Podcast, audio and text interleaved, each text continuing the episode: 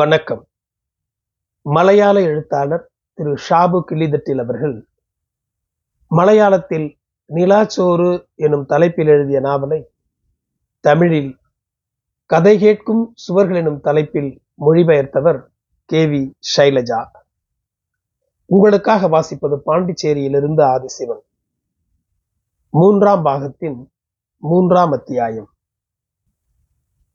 சாந்தி இல்லம் பலருக்கும் ஒரு அபயம் தரும் இடமாக மாறிப்போயிருந்தது. குருவாயூர் வீட்டிற்கு சாந்தி இல்லத்தின் பணிகளை மாற்றிய பின்பு கூட்டமும் அழைப்புகளும் கூடின. மருத்துவமனையை பற்றியும் மருத்துவர்களை பற்றியும் தகவல் கொடுப்பதில் மட்டுமே வேலை முடிந்து விடவில்லை. பல நோயாளிகளுடன் வெவ்வேறு மருத்துவமனைகளுக்கு நானும் ஏறி இறங்கினேன். சிலருக்கு துணை என்று யாருமில்லை. இன்னும் சிலருக்கு எதை பற்றியுமே தெரிந்திருக்கவில்லை. அப்படி உள்ளவர்களுக்கு உடன் போகவும் ஆரம்பித்தேன். தகவல் கொடுப்பதற்கும் மேலாக அரசாங்கம் தரும் பொருளாதார உதவிகள் பெற தகுதியானவர்களுக்கு கிடைக்கப் பெறவும் சாந்தி இல்லம் தன்னை ஈடுபடுத்தி கொண்டது. பிரதம மந்திரியின் சிகிச்சைக்கான உதவித்தொகையிலிருந்து நிறைய நோயாளிகளுக்கு பொருளாதார உதவிகளை ஏற்பாடு செய்து கொடுத்ததால் அன்று பிரதம மந்திரியின் அண்டர் செக்ரட்டரியாக இருந்த பி ஜி ஜார்ஜ் எனக்கு பழக்கமானார். வீடுகள் தோறும் ஏறி இறங்கி பிரதம மந்திரியின் உதவித்தொகையை வாங்கி கொடுக்கிறேன் என்று பிரார்த்தனை ஏதாவது செய்திருக்கிறீர்களா என்று அவர் கிண்டலாய் கேட்கவும் செய்தார். கேரளாவில் மட்டுமல்ல, மற்ற மாநிலங்களிலிருந்தும் சாந்தி இல்லத்தின் கடிதத்தை இணைத்து பிரதம மந்திரியின் உதவித்தொகைக்காக போகும்போது அவருக்கு சாந்தி இல்லத்தின் உயரம் புரிந்தது. நேரில் சந்திக்கலாம் என்றும் முடிந்த உதவிகள் செய்து தர முடியும் என்றும் அவர் சம்மதித்திருந்தார். பாலக்காட்டில் இருக்கும் சைனபையின் வியாதியை புரிந்துணர அன்று நாங்கள் கோயம்புத்தூர் மருத்துவமனைக்கு போகிறோம். நானும் சைனபையும் அவர்களுடைய பனிரெண்டு வயது மகனும் உடன் இருக்கிறான். அதிகமான நோயாளிகள் டாக்டரை பார்ப்பதற்காக நோயாளிகளின் காத்திருப்பு அறையில் இருந்தார்கள். நாங்கள் சிறுநீரக நிபுணரை பார்க்க வேண்டியிருந்தது. அவருடைய ஆலோசனை அறைக்கு வெளியே மனநல மருத்துவரின் அறையும் இருந்தது. உட்கார இடம் அங்குதான் இருந்ததால் நாங்கள் அங்கு உட்கார்ந்தோம். என் வலது பக்கத்தில் உட்கார்ந்திருந்த இளவயதுக்காரனை நான் கவனித்தேன். மாநிறமான இருபது வயதுள்ள பையன். அவன் கைமுட்டியை மடக்கி பிடித்து கொண்டு உட்கார்ந்திருப்பதை பார்த்தபோது நான் கேட்டேன், என்னப்பா கையில? அவன் என்னை பார்த்தான். ஒன்றுமே பேசவில்லை. அவன் தமிழ் பையன் என்று நினைத்து நான் தமிழில் பேசுகிறேன் என்று அவனுக்கு புரிந்தது. மீண்டும் கேட்டபோது சொன்னான், டயாலிசிஸ் செய்திருக்கிறேன். எனக்கு ஆச்சரியமானது. இவ்வளவு சின்ன வயதில் டயாலிசிஸா? கிட்னி டிரான்ஸ்பிளான்ட்டுக்கு முயற்சிக்கவில்லையா? அவன் என்னை பாவமாக பார்த்தான். நான் டிரான்ஸ்பிளான்ட் பற்றியெல்லாம் விவரமாக சொன்னேன். அப்பாவின் அல்லது அம்மாவின் கிட்னி ஒத்து போகுமே, ஏன் அப்படி யோசிக்கலையா? அப்பாவுக்கு ஹார்ட் அட்டாக். இரண்டு வருடத்திற்கு முன்பு கிட்னி செயலிழந்து போய் அம்மாவும் போயிட்டாங்க. அவன் முகம் குனிந்தான். ஆறுதல் சொல்ல வார்த்தைகள் கிடைக்காமல் ஒரு நிமிடம் நானும் மௌனமானேன். மருத்துவரின் அறையிலிருந்து ஒரு நோயாளி வெளியே வந்து இன்னொருவர் உள்ளே போனார். நாங்கள் மேலும் காத்திருந்தோம். நான் அந்த இளைஞனை பார்த்தேன். அவனுடைய முகத்தை பார்த்தபோது என் மனம் கரைந்தது. நான் அவனிடம் சட்டென சொன்னேன், எனக்கு ரெண்டு கிட்னி இருக்கு, ஒத்து போகுமானா நான் ஒன்றை உனக்கு தரேன். அவன் என்னை ஆச்சரியத்துடன் பார்த்தான். ஒரு அறிமுகம் இல்லாத அவனுக்கு நான் இதற்கு என் உடலின் ஒரு பாகத்தை பகிர்ந்து கொடுக்க வேண்டும் என்று அவன் நினைத்திருக்கலாம். அவன் கண்களில் சந்தேகம் நிழலாடியது. என்னையும் நாங்கள் உட்கார்ந்திருந்த டாக்டரின் பெயர் பலகையையும் மாறி மாறி பார்த்தான். அவன் உறுதியாக சொன்னான், மனநல மருத்துவரை பார்க்க வந்த ஒரு பேஷண்ட். அவனுடைய உதடுகளில் கிண்டலான புன்னகை. என்னை மேலும் கீழும் பார்த்த பிறகு அவனுடன் வந்திருந்தவனிடம் குரல் தாழ்த்தி சொன்னான், பார்க்க எந்த பிரச்சனையும் இருக்கிற மாதிரி தெரியல, ஆனா அவங்களுக்கு கொஞ்சமும் முடியல போல இருக்குடா. இன்னொருத்தன் என்னவென்று கேட்டான். சாதாரணமாக பேசி கொண்டிருந்தோம். கடைசியில சொல்றாங்க, வேணும்னா அவங்க கிட்னியை தராங்களாம். அவர்கள் இருவரும் அதை சொல்லி சிரித்தார்கள். அவனுடன் உட்கார்ந்திருந்த ஆள் என்னை பரிதாபமாக பார்த்தார். நான் எழுந்து அவர்களுக்கு அருகில் போய் என்னை அறிமுகப்படுத்தி கொண்டேன். மனநிலை தவறியவளாக நான் இதை சொல்லவில்லை, சீரியஸாகத்தான் சொல்கிறேன். நீ கஷ்டப்படாதே, உன்னோட அக்கான்னு நினைச்சுக்கோ. அவன் கொஞ்சம் நிமிர்ந்து உட்கார்ந்தான்.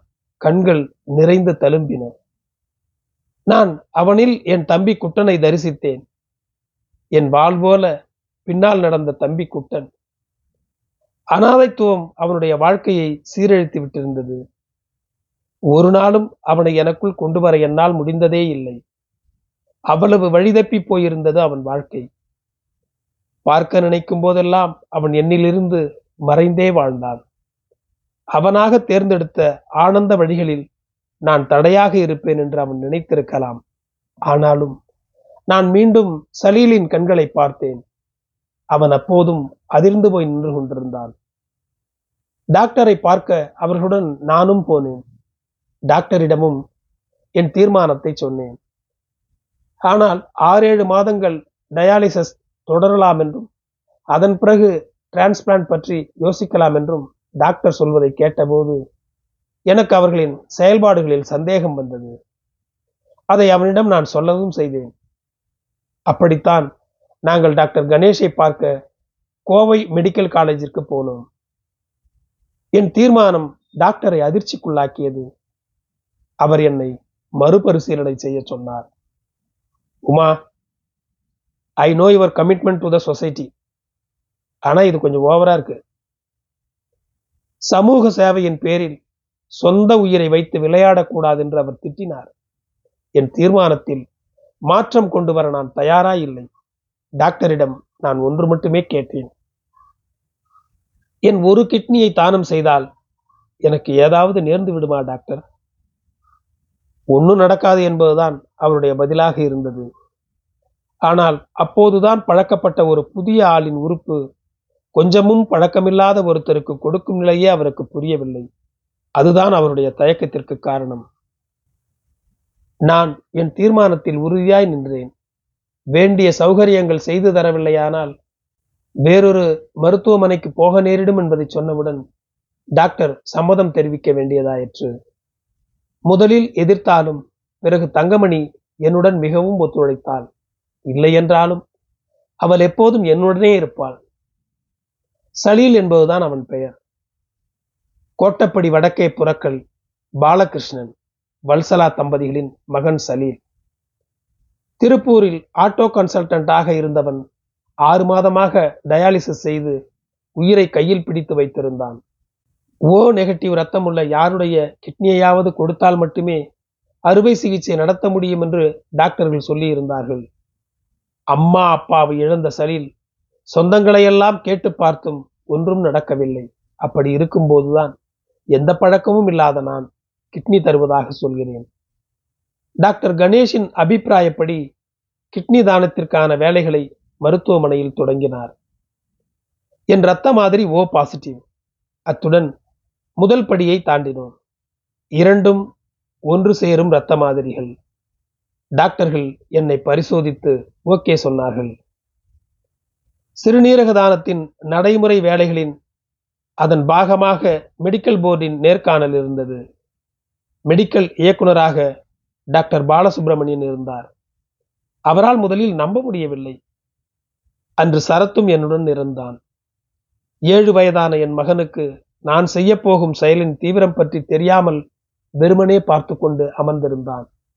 அவனையும் என்னையும் மாறி மாறி பார்த்த பிறகு டாக்டர் என்னிடம் கேட்டார். உமாவுக்கு சின்ன வயசுதான், எல்லா சரி தவறுகளும் யோசிச்சு சுயமா முடிவெடுத்ததா உங்களுடைய இந்த முடிவு? நான் ஆமாம் என்று தலையாட்டினேன். மரணத்திற்கு பிறகான உறுப்பு தானமே முளைவிடாத நாட்கள் அவை. அப்போதுதான் உயிருடன் இருக்கும் போதே அறிமுகமற்றவர்களுக்கு உறுப்பினை அறுத்து கொடுக்க தயாராக நான் நிற்கிறேன். அவர் என் கண்களுக்குள் பார்த்து மீண்டும் கேட்டார்.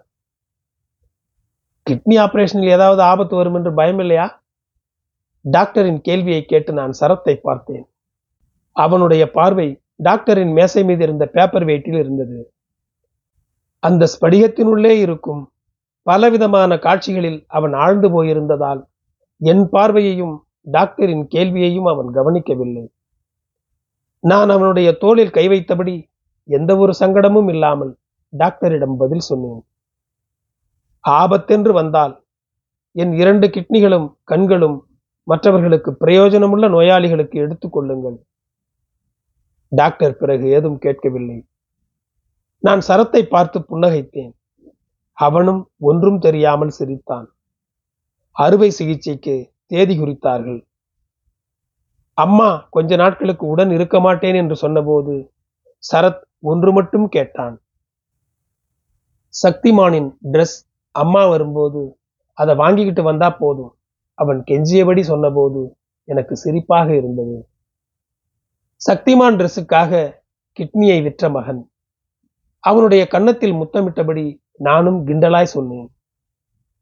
டாக்டர் தேவதாஸ் மாதவன், டாக்டர் விவேக் பதக் மேற்பார்வையில் அறுவை சிகிச்சையை மேற்கொண்டார்கள். பக்கத்து பக்கத்து படுக்கையில் நானும் சலீலும் படுத்தோம். சலீலின் சகோதரி உடன் இருந்தாள். தங்கமணிக்கு ஓர் அறுவை சிகிச்சை என்றுதான் அலுவலகத்தில் சொல்லியிருந்தோம். அதனால் யாருக்கும் எந்த சந்தேகமும் வரவில்லை. சலீலின் முகத்தில் பயம் குடிகொண்டிருந்தது. அக்காவுக்கு ஏதாவது நடந்துவிட்டால் சரத்தை பார்த்து கொள்ள வேண்டும் என்று மட்டும்தான் சலீல் அவனுடைய சகோதரியிடம் சொல்லியிருந்தான். என் வலது கிட்னி சலீலின் உயிரை காப்பாற்றிய உறுப்பானது. இற்றுவிழ காத்திருந்த ஜீவனை மீட்டெடுத்ததன் பேரில் அறுவை சிகிச்சையின் மறுநாள் வீல் சேரில் என் படுக்கைக்கு அருகில் வந்து நிறைந்த கண்களுடன் சலீல் சொன்னான், அக்கா, என் தெய்வம் நீங்க, எனக்கு உயிர் கொடுத்த தெய்வம் நீங்க. வலியால் துடித்து கொண்டிருந்த நான் சிரிக்க முயன்று தோற்றேன். முப்பத்தி இரண்டு தையல் இருந்தது என் வயிற்றில். பிளாஸ்டிக் நூலால் இரண்டு முனைகளையும் சேர்த்து தைத்திருக்கும் பெரிய தையல். அந்த காய மாற நிறைய நாட்கள் ஆனது. வலியாரவும் கூட. அறிமுகம் இல்லாத மனிதனுக்கு இலவசமாக கிட்னி கொடுத்து மற்றவர்களுக்கு உதாரணமானார் என்ற தலைப்புடன் பத்திரிகைகளில் செய்தி எழுதியதோடு கிட்னிக்காக சாந்தி இல்லத்தை ஏறி இறங்கும் நோயாளிகளின் எண்ணிக்கை கூடியது. போன் அழைப்புகளும் கிட்னி கேட்பதற்காகவே இருந்தன.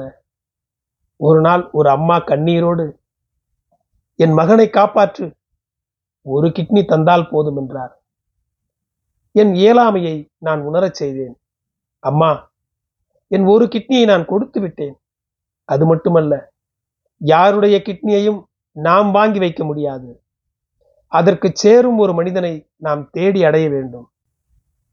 அதை எதையும் புரிந்து கொள்ளும் மனநிலையில் அவள் இல்லை. ஒன்று போதும், என் மகனும் பொழைச்சிக்கிட்டுமே.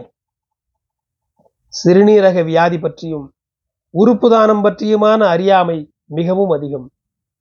மற்றொரு சந்தர்ப்பத்தில் ஒரு நோயாளி என்னிடம் கேட்டார், வயதான அம்மாவின் கிட்னியை எனக்கு மாற்றி வைத்தால் அம்மா சாகும்போது நானும் இறந்து விடுவேனா?